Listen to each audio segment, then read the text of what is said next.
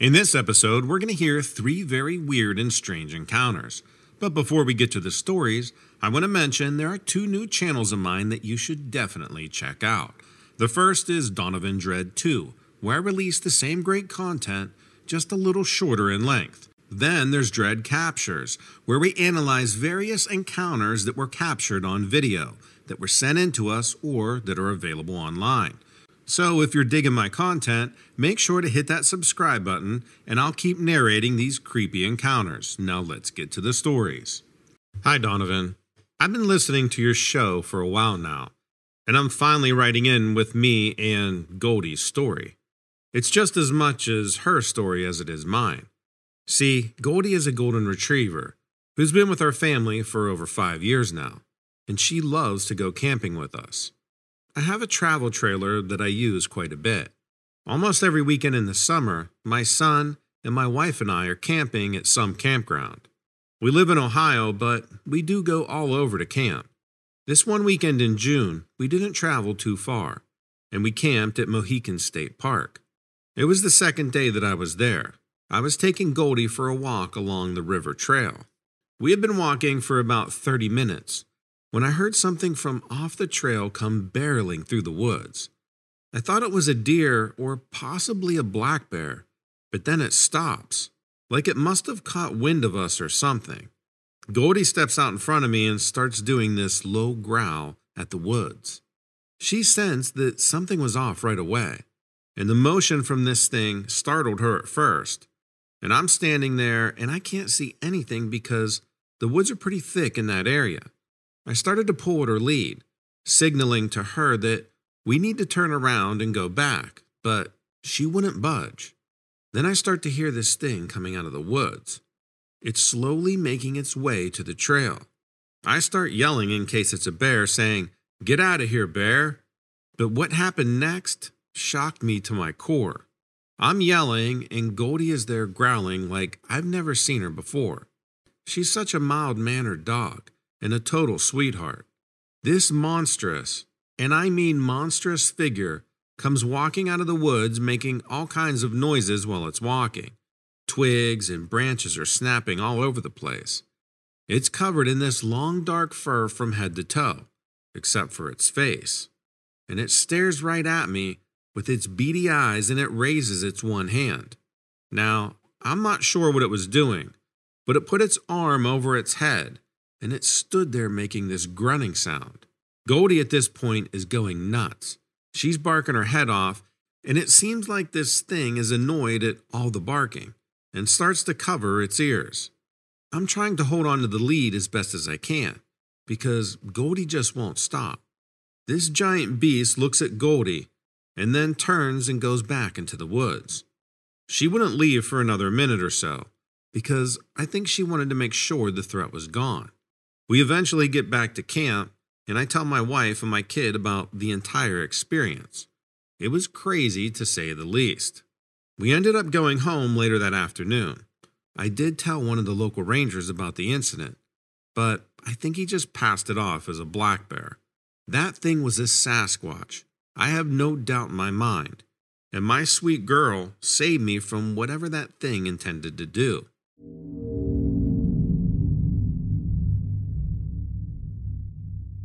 I've been down on my luck plenty of times, and I've learned to never look down on people. I've been the guy on the side of the road with my thumb sticking out as cars drive on by. That's why I decided to stop that night, because I knew how he must have been feeling. I really wish I hadn't. I was on my way home from Harrisburg, heading back to Philly.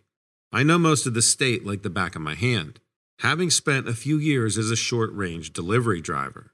So when I hit the stalled traffic caused by all the road work, I knew what back streets and alternate routes I could turn to. It was one of those lesser traveled roads that I encountered the man. He was slowly walking down the shoulder, thumb hung lazily in the air.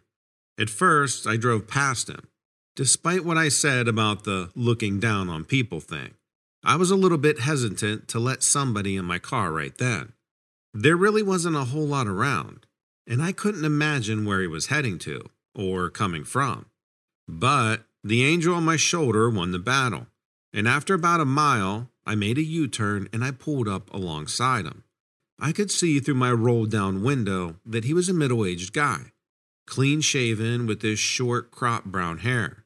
He was wearing jeans and a denim jacket and had a thick rucksack flung over one shoulder.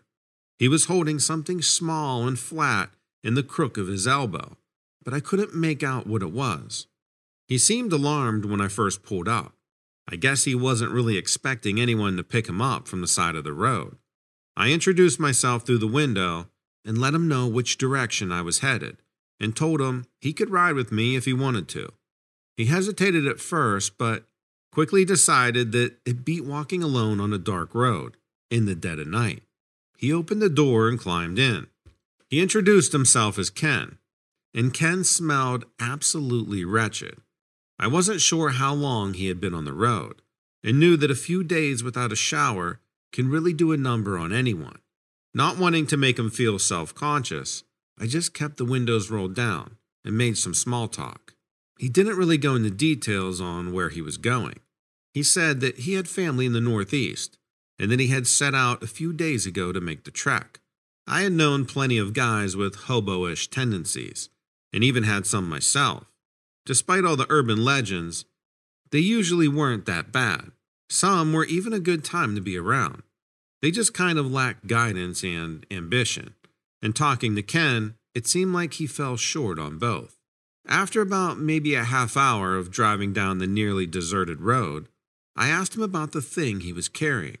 He had placed it on his lap and was covering it with his hands.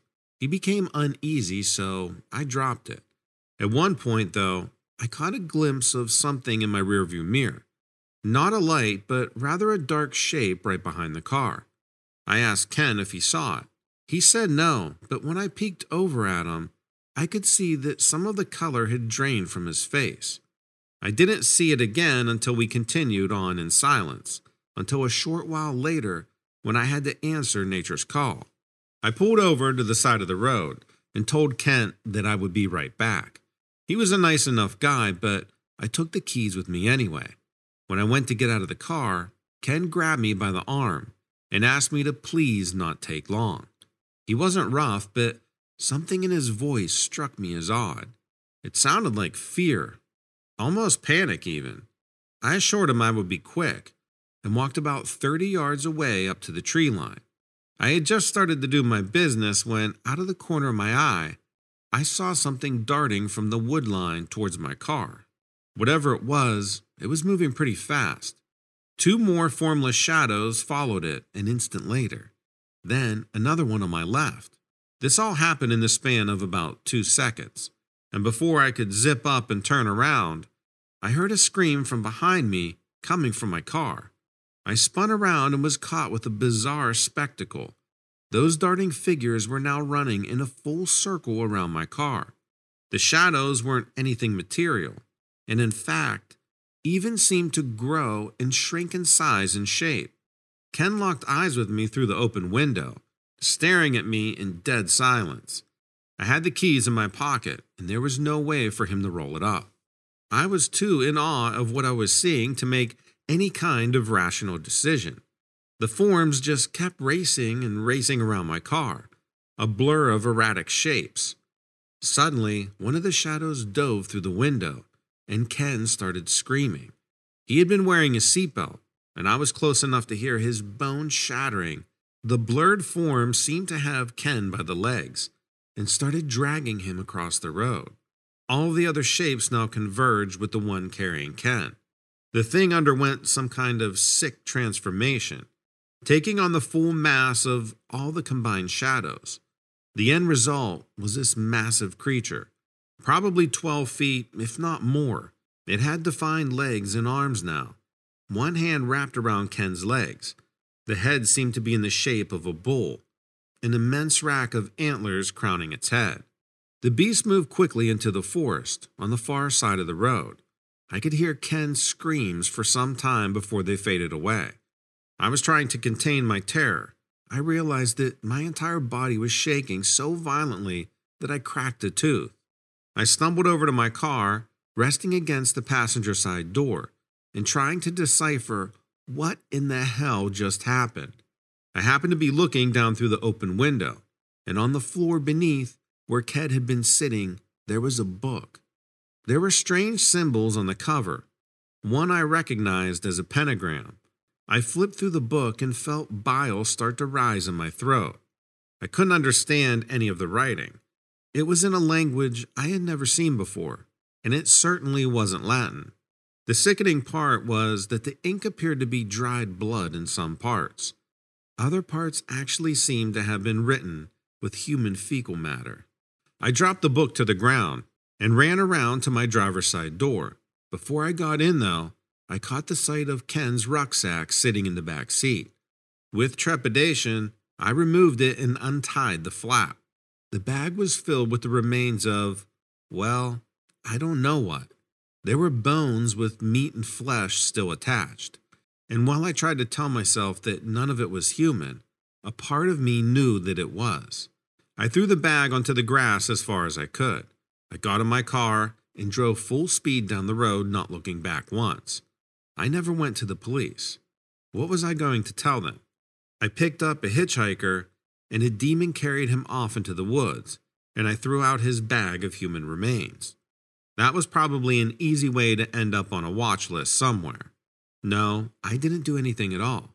Ken, or whoever he was, was obviously mixed up in some kind of dark and evil affair, one which I wanted no part of. Whatever it was that night, it left me well enough alone, and I plan on keeping that way. I'm only telling this story so it can serve as a warning. Be careful who you stop for when driving down dark and lonely roads.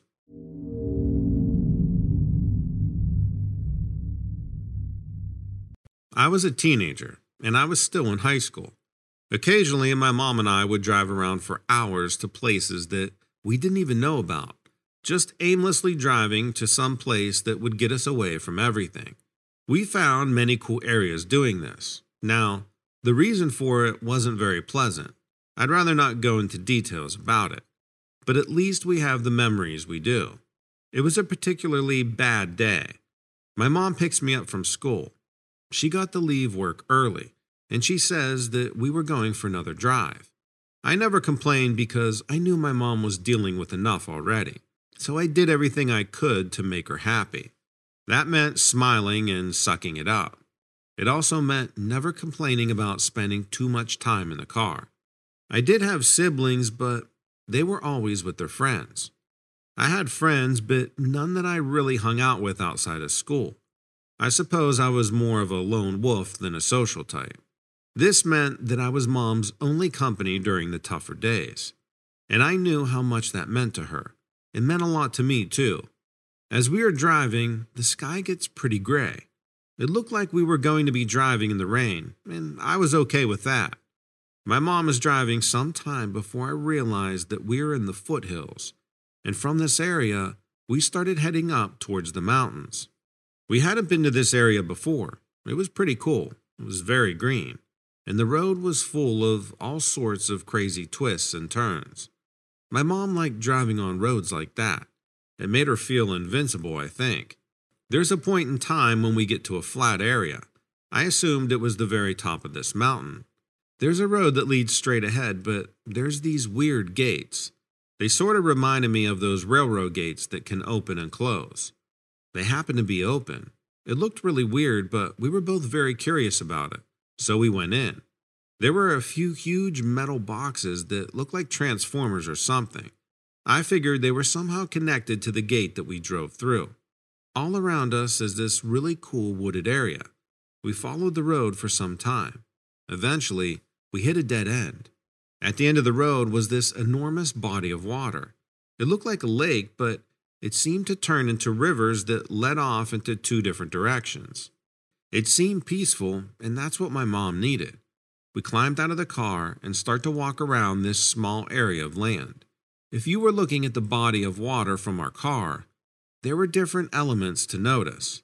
The first being that the area of land that we stood on obviously wrapped around the lake, but it was weird because we both couldn't walk on any of the sides. We were stuck in the dead center of the lake. This was partly due to the area on the left and the right of us being very steep and covered in rocks. There were two river type things, as I mentioned, but they sort of swerved out to the northeast and northwest. It created this V shape almost. And then, dead ahead of us, was another area of land that was pretty far away from us. It was an interesting area for sure. I hadn't seen anything like it before. It was the most pure silence I've ever heard in my whole life. No cars, no background noise. But there weren't any other noises either, which made it kind of eerie. We were out in nature, but we couldn't hear any signs of it, like birds or crickets or any flying insects. It was dead quiet. It started to sprinkle the tiniest bit of rain, and even that sound seemed amplified. I remember my mom saying, This is weird, huh? It really was very weird. And I didn't think it could get much weirder, but it did. We looked out into the body of water and watched the small raindrops hitting the surface. The surface of the lake was super still, like freakily still. Like I've never seen water so still, not even in a bathtub. So that's what made what we saw much more horrifying. As we looked out towards this body of water, we saw something rather large splash the water upwards. The sound alone was enough to frighten me. A loud splash after hearing nothing for several minutes was quite shocking, but the enormity of whatever forced the water up was unexplainable. I don't think it could have been a fish. If it was, that fish was humongous. I hadn't noticed prior, but I noticed at this point that there was this weird series of smaller objects sitting above the water off to my left. They almost looked like a row of rocks peeking out of the water. It must have not caught my eye before, being that the sides were pretty much covered by large rocks. But as soon as we saw that splash and the gigantic ripples it created in the lake, I started to wonder if those rocks weren't really rocks at all, but the back of something large hidden under the water. All of this observation took no time at all and if I'm being truthful, I was much too frightened to stand there much longer. My mom started to usher me into the car, saying that we needed to leave. So we got into the car and left. I would have thought that my mind was playing tricks on me. All of what we had experienced was truly, for lack of better words, creepy. And my mom started revisiting the events out loud as we drove. Everything she was saying was exactly what I saw, too. I can still hear her words. That wasn't a fish. It couldn't have been, right? All I know is whatever it was made me so scared. I wouldn't step foot near another lake or river again. I just won't. Thanks for watching and let me know what you think of these stories in the comments below. Don't forget that you can listen to my episodes on any of your favorite podcasting platforms. I try to upload every single day on this channel and on Donovan Dread 2 where I release shorter content. Same great encounters, just a little bit shorter. Also, if you want to see crazy encounters captured on trail cams, then check out Dread Captures. It's part of the Dread Network, where we go over live footage of very strange encounters that are sent into the Facebook group or videos that are circulating on the web. Last but certainly not least, check out Lilith Dread. She releases the same great content daily on her channel. You'll find all of these links below. Thanks and take care.